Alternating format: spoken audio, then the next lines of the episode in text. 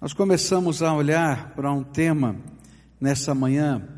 Quem são as pessoas que conseguem servir a sua geração cumprindo os propósitos de Deus? E a gente começou a olhar para alguns personagens da Bíblia, na verdade vimos um só, que pôde servir a sua geração, fazer diferença nessa terra, a sua vida tinha um propósito e o propósito alcançou o seu fim porque eles estavam focados naquilo que Deus tinha para a sua vida. E a pessoa que a gente estudou hoje pela manhã foi Davi. E nós aprendemos hoje pela manhã que para poder fazer diferença nessa terra, cumprir a nossa missão e o propósito de Deus, é preciso ter fé para derrubar os gigantes do nosso tempo. E a gente viu que em todo tempo, em todo tempo, sempre vão surgir gigantes. Em todas as gerações, os gigantes vão surgir. E na minha geração, na sua geração, enquanto eu estou vivendo, gigantes vão aparecer. E eu preciso ter fé, determinação para poder enfrentar esses gigantes e ter a ousadia de Deus para poder vencê-los, confiando assim nas promessas do Senhor e na presença do Senhor. Mas nessa noite eu queria olhar para um segundo personagem, e eu queria olhar agora para Moisés. Moisés tem uma qualidade que pode nos ajudar a viver no propósito de Deus e até enfrentar os gigantes do nosso tempo. Moisés nos ensina o segredo da intimidade com Deus. Eu queria que você acompanhasse a leitura da palavra de Deus no livro de Êxodo, capítulo 33, versículos de 8 a 11. Êxodo 33, versículos de 8 a 11, onde a palavra do Senhor vai dizer assim: quando Moisés saía para a tenda, fora, todo o povo se erguia, cada um em pé à porta da sua tenda, e olhavam pelas costas até entrar ele na tenda. E uma vez dentro, Moisés da tenda descia a coluna de nuvem e punha-se à porta da tenda, e o Senhor falava com Moisés, e todo o povo via a coluna, coluna de nuvem que se detinha à porta da tenda, e todo o povo se levantava, cada um à porta da sua tenda, e adorava ao Senhor, e falava o Senhor a Moisés face a face, como qualquer fala a seu amigo. E então voltava Moisés para o arraial, porém o moço Josué, seu servidor, filho de Num, não se apartava, não se apartava da tenda. Senhor Jesus, nessa noite, quando vamos olhar para a vida de Moisés, eu quero te pedir que o Senhor abra os nossos olhos, o nosso coração, para que a gente possa aprender com a intimidade de Moisés contigo, a viver algo que transcenda apenas uma religiosidade, apenas um ritual ou apenas, Senhor, a celebração de costumes religiosos, mas que a gente possa experimentar a grandeza da manifestação da tua presença nas nossas vidas, porque é o Senhor quem nos dá coragem. É aquilo que eu oro em nome de Jesus. Amém e amém. Como é que a gente pode enfrentar os gigantes? Como é que a gente pode ter coragem para descer aquela colina que eu falei hoje de manhã e olhar para um homem de quase três metros de altura e batalhar com ele, com cinco pedrinhas e com um cajado de pastor. Parece coisa de doido, coisa de maluco, mas quando a gente ouve Davi conversando, com Saul, a gente vai lembrar o que é que o motivava. Eram as suas experiências antigas com Deus que o levaram a crer num Deus todo-poderoso e a confiar que ele poderia descer naquele vale junto com ele. Quando eu olho para a história de Moisés, que aqui parece um momento tão especial, eu vou lembrar de um homem que está morrendo de medo. Você lembra da história de Moisés? Moisés é aquele homem que é idealista, ele sabe que Deus tem um propósito para a vida dele, ele na sua juventude cresceu num contraste entre a nobreza e o palácio e um povo que é escravo, e ele sabia que aquele povo que era escravo era o seu povo, ele sabia que ele não tinha morrido porque o propósito de Deus tinha alguma coisa para a vida dele, que ele foi tirado das águas numa, numa estratégia divina dada pela, pra, por Deus a Joquebede, sua mãe, e ele vivia esse contraste. Ele queria fazer alguma coisa.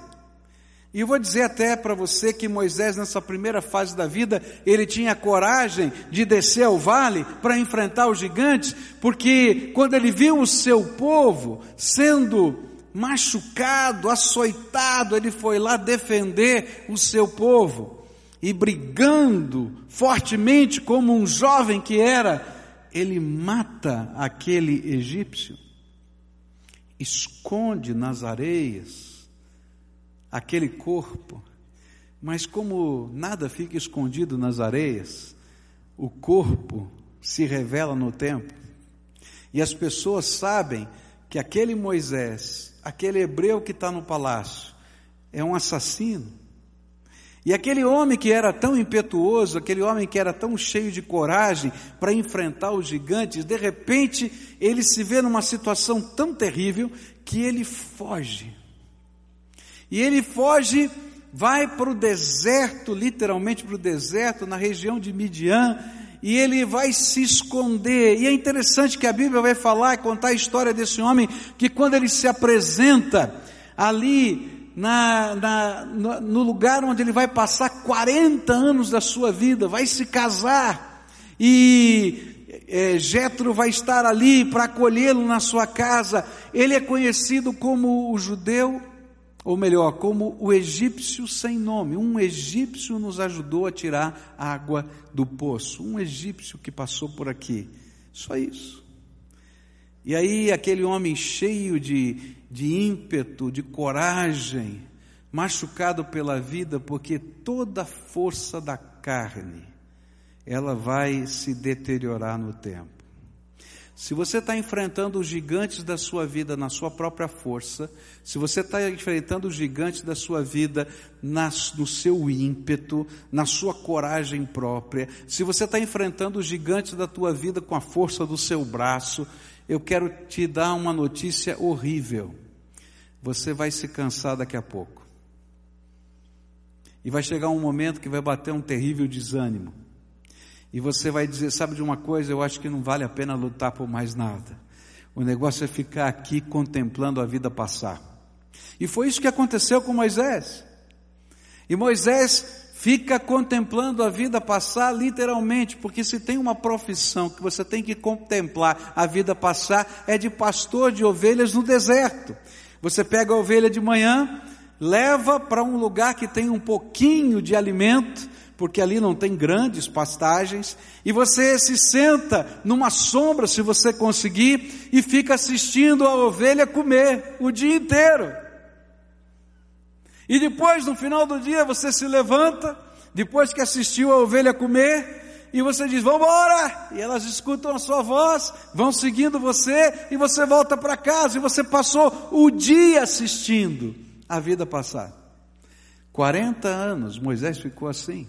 Aquele homem impetuoso, aquele homem cheio de coragem, aquele homem que queria destruir o gigante chamado Egito, ele agora se esconde no deserto e vê a vida passar. Porque ninguém consegue enfrentar o seu gigante sozinho na força da sua própria, do seu próprio braço ou da sua carne. E aí vem a outra parte da história. Um belo dia, esse mesmo Moisés está vendo a vida passar e ele vê um arbusto. Você lembra dessa história? Ele vê um arbusto pegando fogo.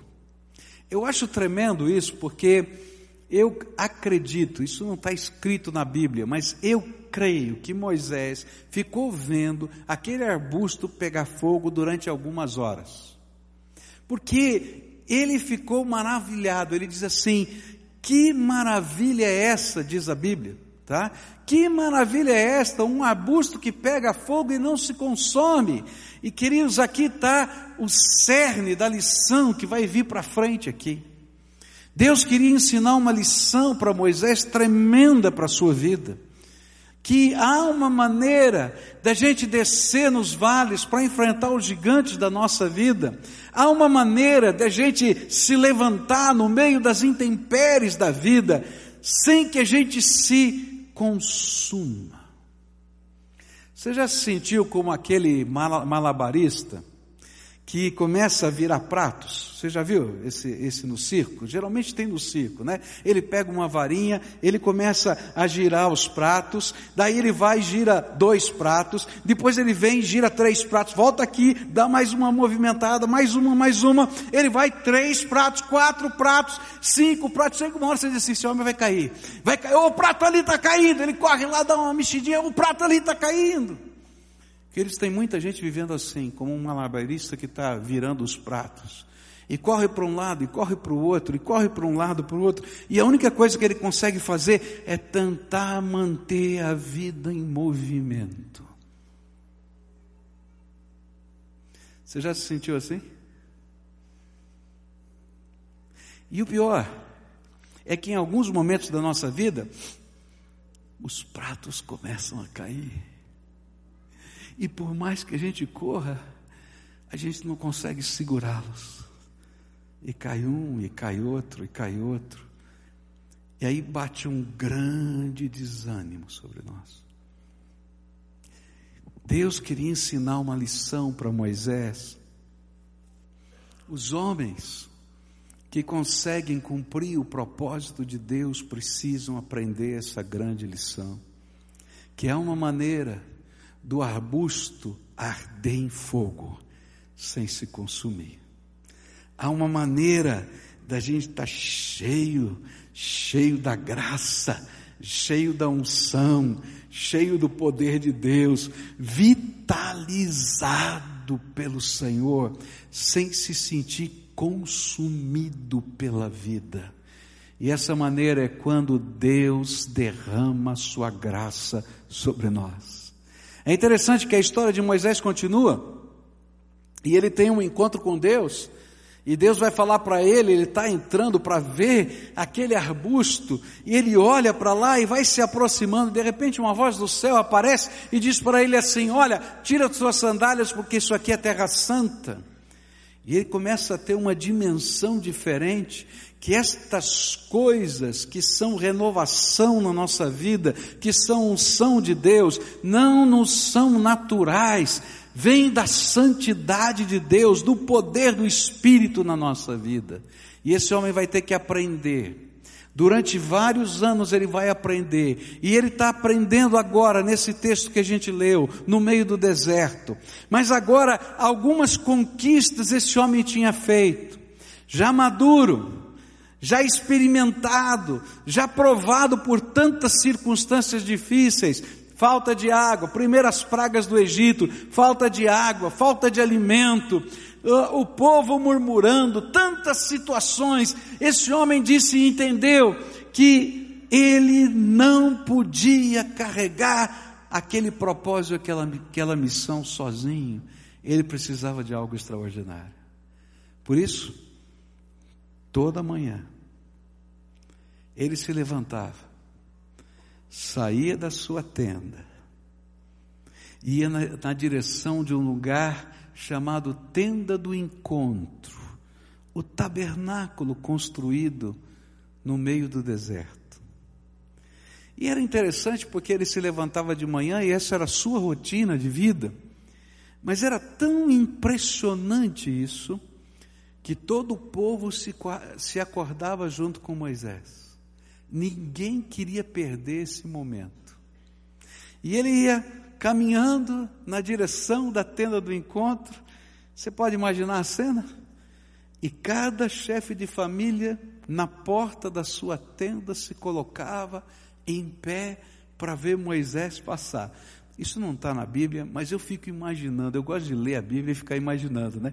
Eu acho que estava assim, o chefe da família na porta, estava a mulher colocando a cabeça sobre o ombro dele, um filhinho passando pelo lado aqui, outro aqui, outro, quem sabe, entrando no meio das pernas, só para ver o que ia acontecer. E passa Moisés. E ele vai na direção da tenda. E quando ele entra na tenda, algo tremendo de Deus acontece aquela nuvem da glória de Deus, o Shekinah de Deus, desce sobre ele. E ele tem um encontro com Deus, e Deus começa a falar com ele face a face. Não quer dizer que Moisés, quando saía da tenda, não tinha problemas. Se você lê Êxodo, Números, você vai ver quantos foram os problemas que esse homem enfrentou. Quantos foram os gigantes que se levantaram diante dele? Mas havia uma diferença. Ele havia aprendido um segredo, o segredo daquele arbusto que pode arder, iluminar, trazer calor e não se consumir. E o segredo é a presença do Todo-Poderoso sobre a nossa vida. Eu quero dizer para você, querido, você tem gigantes para enfrentar? Eu tenho os meus. Deus quer que eu tenha coragem para descer no vale para enfrentar os gigantes da vida. Mas se eu for sozinho, eu sei que eu estou perdido.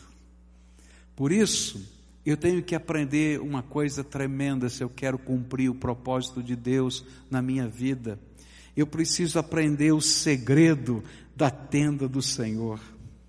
Os homens que derrubam os gigantes têm algo em comum na história da Bíblia. Eles aprenderam a desenvolver uma intimidade profunda com Deus. Porque uma das coisas que eles vão descobrir é que as coisas acontecem primeiro na tenda de Deus. Algumas coisas que Moisés vai aprender nesse, nesse caminhar com Deus no deserto que são coisas tremendas. Eu fico imaginando esse homem, ele foi estudado numa das maiores universidades do seu tempo, onde os cientistas do Egito lhe ensinaram, ele era filho da filha de Faraó, ele tinha acesso à educação, acesso ao conhecimento, certamente ele tinha sido treinado em táticas militares, e de repente ele vai aprender na tenda uma coisa super estranha.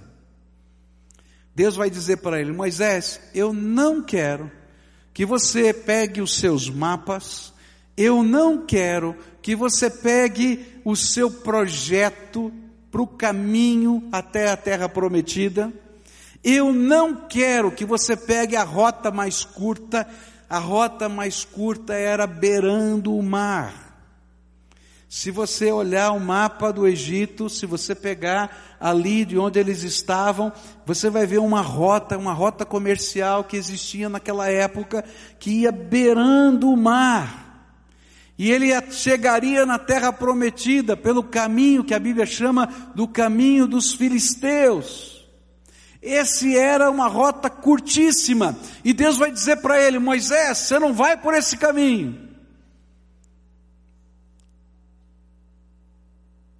E aí Moisés vai perguntar: qual o caminho que eu vou fazer? E aí Deus vai dizer para ele: siga a nuvem. Você já pensou? Cá entre nós, vamos falar a verdade. Se Deus disser para você, você está numa rota para Ponta Grossa, e você sabe que a estrada sai aqui pertinho, está ali, não é? E você está lá na sua tenda de oração e o Espírito Santo de Deus diz assim: Não quero que você pegue a estrada para Ponta Grossa. E você diz: Tá bom, Senhor, o que, que eu faço? Olha para cima e vê para onde a nuvem está indo e vai no mínimo, alguém ia querer internar você no manicômio. Não é verdade. Mas só tem uma maneira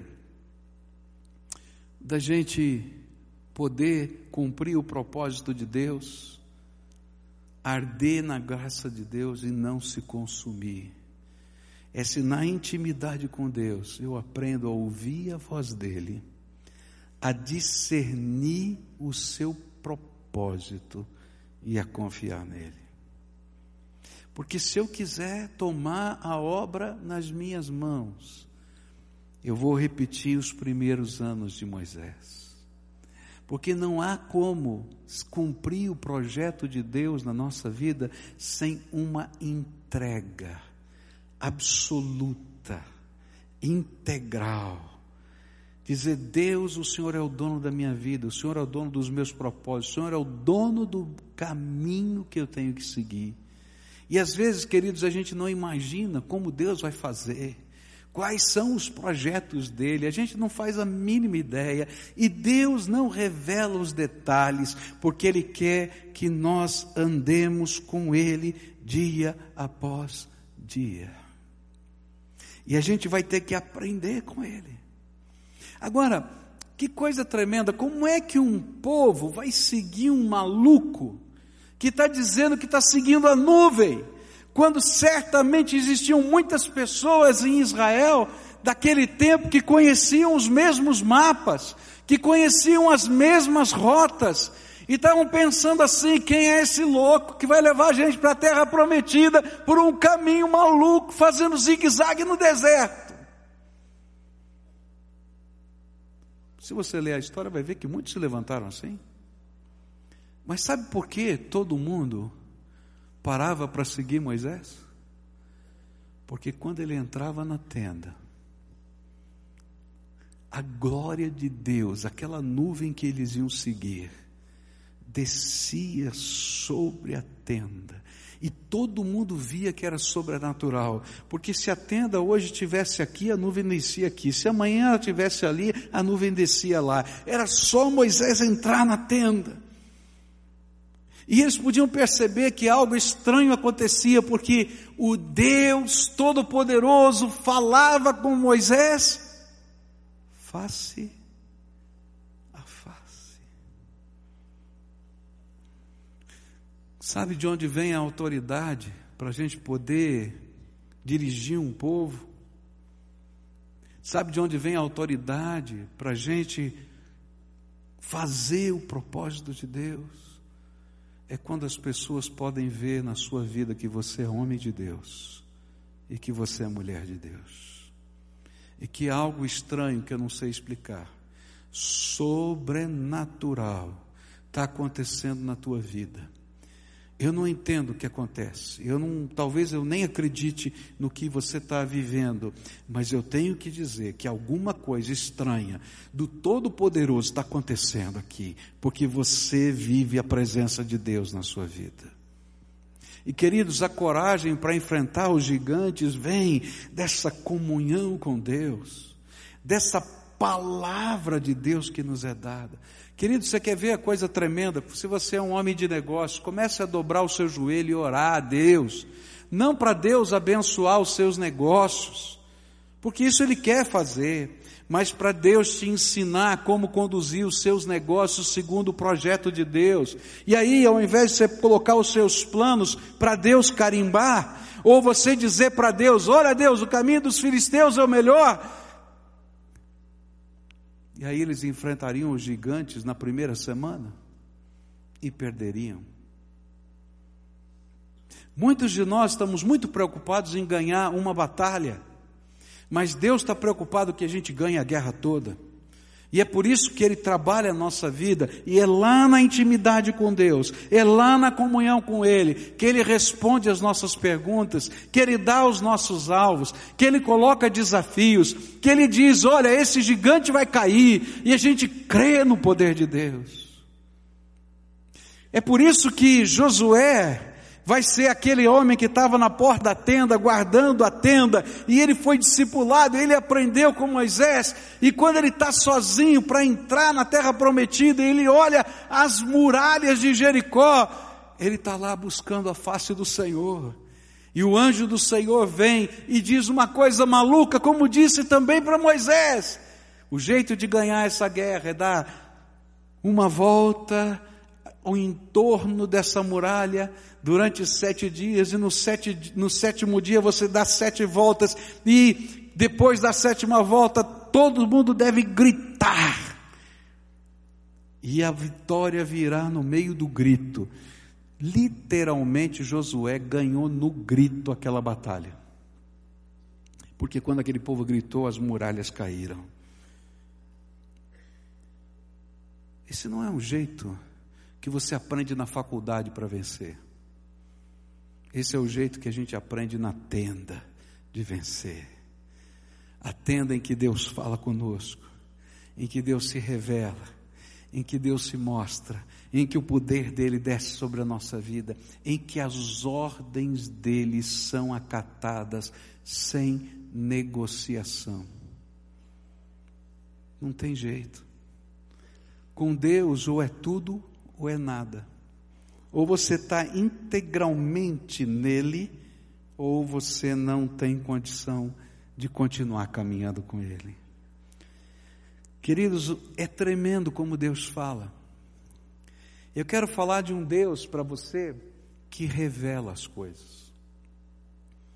Um Deus que fala conosco e traz a realidade à vista o que está na escuridão. Eu já contei isso para vocês aqui alguns anos atrás, de uma senhora recém-convertida, mas uma mulher de fé. Se aquela mulher aprendeu uma lição, foi a lição de entrar na tenda e aprender a ouvir a voz de Deus. E eu me lembro do dia que essa senhora me chamou na sua casa. Seu marido não era convertido. E ela disse para mim assim: Pastor, eu quero, eu chamei o senhor aqui porque eu quero que o senhor seja testemunha. Meu marido está me traindo, eu tenho certeza. Ele disse: Pastor, essa mulher está ficando louca. Que negócio é esse? Traição, isso é coisa da cabeça dela, não tem jeito, tal. Não tem problema. Mas eu creio no poder de Deus. Se Deus, se esse homem não está me traindo, Deus vai me dar paz ao coração e eu vou ter bênção nessa casa. Eu quero que o senhor ore por isso aqui. Mas se ele está me traindo, eu creio num Deus poderoso que vai me revelar. E ela se ajoelhou no meio da sala e parecia uma louca. Eu tenho que falar a verdade para você, parecia uma doida. Ela se ajoelhou, pastor, se ajoelha aqui comigo. Me ajoelhei falou para o marido dela: se ajoelha também, que nós vamos entrar na presença de Deus. E ela começou a orar. E disse: Senhor, eu não quero viver com essa angústia no meu coração, então eu quero pedir que o Senhor trate esse assunto. Se isso que eu estou sentindo é verdade, o Senhor vai revelar. Se não é verdade, o Senhor vai tirar do meu coração. Bom, passou mais ou menos uma semana, cerca de dez dias. Essa mulher está no ponto do ônibus. Ela é uma senhora muito humilde. Ela estava no ponto do ônibus. E o marido dela chegou com a amante. E Deus não permitiu que ele visse a mulher dele no ponto do ônibus. E ele ficou na frente dela, com a amante. E ela atrás, só ouvindo os dois conversarem. E aqui, beijinho daqui, conversa. E o homem não viu, não viu, não viu. E foi aquilo todo. Quando eles estavam para entrar no ônibus, ela colocou a mão nas costas do marido e disse assim: Eu não falei que Deus revelaria? Agora o teu problema não é comigo, eu te entreguei na mão de Deus. E ela foi embora. O homem ficou tão desesperado, mas tão desesperado, que uma hora e pouco depois ele estava no gabinete pastoral e diz assim, pastor, que negócio é esse de colocar a vida na mão de Deus aqui? Agora, eu estou perdido, pastor, porque aquela mulher orou, agora o negócio vai ficar feio para o meu lado. Como é que funciona? De que jeito é? Queridos, Deus revela,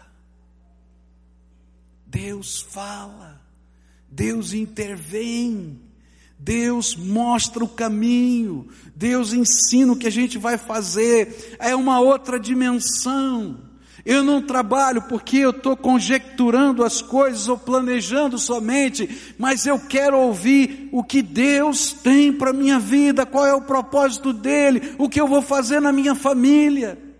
E queridos, é tremendo isso. A gente entra numa dimensão nova do poder de Deus, da graça de Deus, da sabedoria de Deus.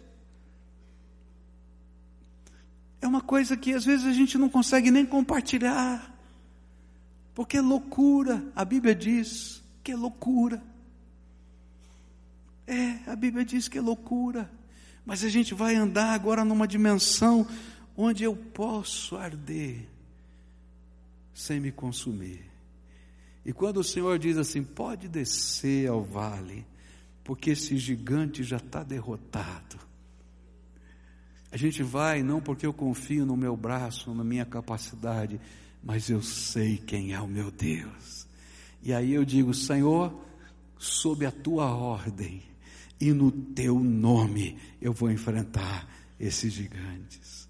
Você lembra da história? Havia gigantes nessa terra. E quando os primeiros espias foram lá, você lembra da história? Os primeiros espias. Os primeiros espias voltaram chorando. Eles trouxeram os cachos de uvas, trouxeram a beleza daquela terra, mas vieram chorando. E diziam assim: ah, pegavam um bebezinho no colo, coitadinho dessa criança, veio até aqui para morrer nesse deserto, porque tem gigantes nessa terra. Dez deles.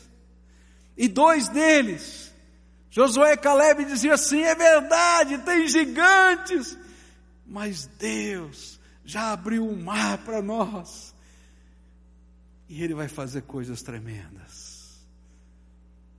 É interessante porque aquele povo decidiu não ir, e depois se arrependeram, e disseram para Moisés: Moisés, nós mudamos de ideia agora nós vamos enfrentar os gigantes. E aí Deus disse para Moisés: diga para eles que agora, se eles forem, eles irão sozinhos e vão perder. E eles disseram para Moisés: Não, Moisés, você ouviu errado. Eles vão e perdem. Queridos, não é quando você quer, nem do jeito que você quer, nem na maneira como você idealizou, que você vai cumprir os propósitos de Deus para a sua vida. Mas é quando a gente entra na tenda e Deus fala conosco e a gente diz: Senhor, eu vou ouvir a tua voz e vou seguir os teus passos da maneira que o Senhor queira. Aí a nuvem da graça de Deus vem. E queridos, se tiver um inimigo lá nas nossas costas, a coluna de fogo do Senhor o segura. Essa semana eu estava estudando um pouquinho sobre o Êxodo, que a gente ia conversar sobre isso, e achei uma, algumas pesquisas, elas não estão comprovadas ainda, é por isso que eu não coloquei aqui para vocês verem as fotos, mas eu achei tão tremendo aquilo. Há, há um grupo de pesquisadores, de arqueólogos, que estão contestando o mapa que a gente tem do Êxodo a maneira como aconteceu o êxodo. E, e eles então, reinterpretando o texto do Velho Testamento, procuraram uma rota diferente.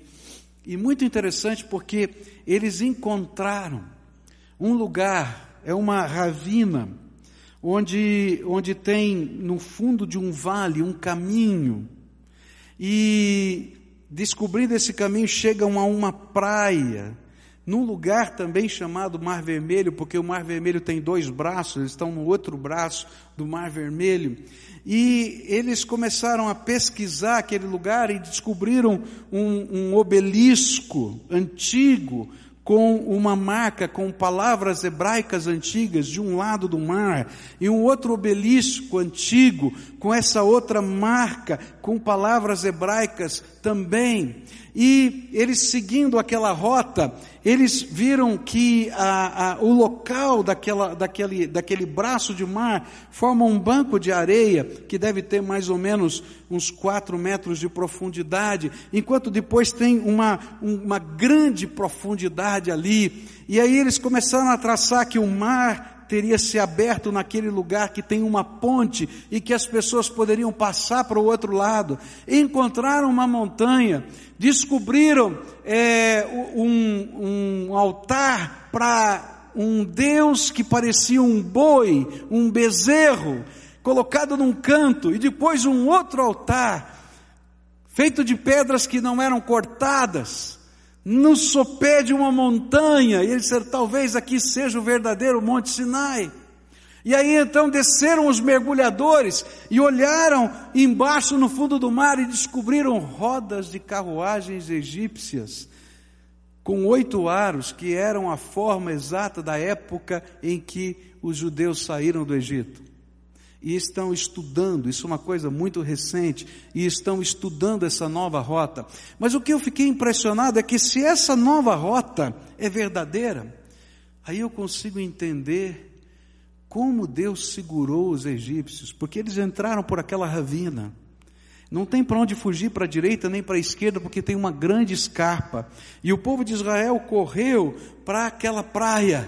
E a nuvem, ou melhor, e a coluna de fogo se colocou no meio da ravina. E não tinha como atravessar, não dava para contornar, porque o Senhor estava segurando ali os exércitos. Queridos, Deus tem os meios de enfrentar os gigantes da nossa vida. Eu não tenho. E se Moisés quisesse enfrentá-los outra vez com as armas que eles tinham, iriam perder. Mas ele precisava entrar na tenda, e ele precisava ali na tenda ouvir a voz do Espírito de Deus. Quer saber como os gigantes são derrubados? Entra na tenda. Mas não entra na tenda só para cumprir uma tabela devocional. Vai para essa tenda com um propósito. Senhor, eu quero te encontrar. Senhor, eu quero te ouvir. Senhor, eu quero ser cheio do teu espírito. Senhor, eu quero experimentar as coisas tremendas que estão escritas na Bíblia. Queridos, estas coisas não estão guardadas só para algumas pessoas especiais. Se você lê a palavra de Deus em Atos capítulo 2, versículo 39, a palavra de Deus vai dizer para você que estas coisas do Espírito foram prometidas e dadas por Deus para aquele povo dos judeus, para os filhos deles e para todos quantos estivessem longe. E quando eu estava estudando esse texto, eu queria saber o que significa longe. Os comentaristas dizem assim: olha, pode ser longe no tempo, como também pode ser longe no espaço geográfico. E aí, sabe de uma coisa que veio no meu coração? Foi assim: foi para mim porque eu estou longe no tempo e no espaço geográfico, e Deus prometeu para mim: estas coisas tremendas de Deus são para mim, estas coisas tremendas de Deus são para você. Você pode entrar na tenda e a nuvem de Deus vai descer sobre a tua vida. Você pode entrar na tenda e você pode receber conselhos do Senhor, orientação do Senhor, revelação do Senhor, certeza do Senhor, os próximos passos.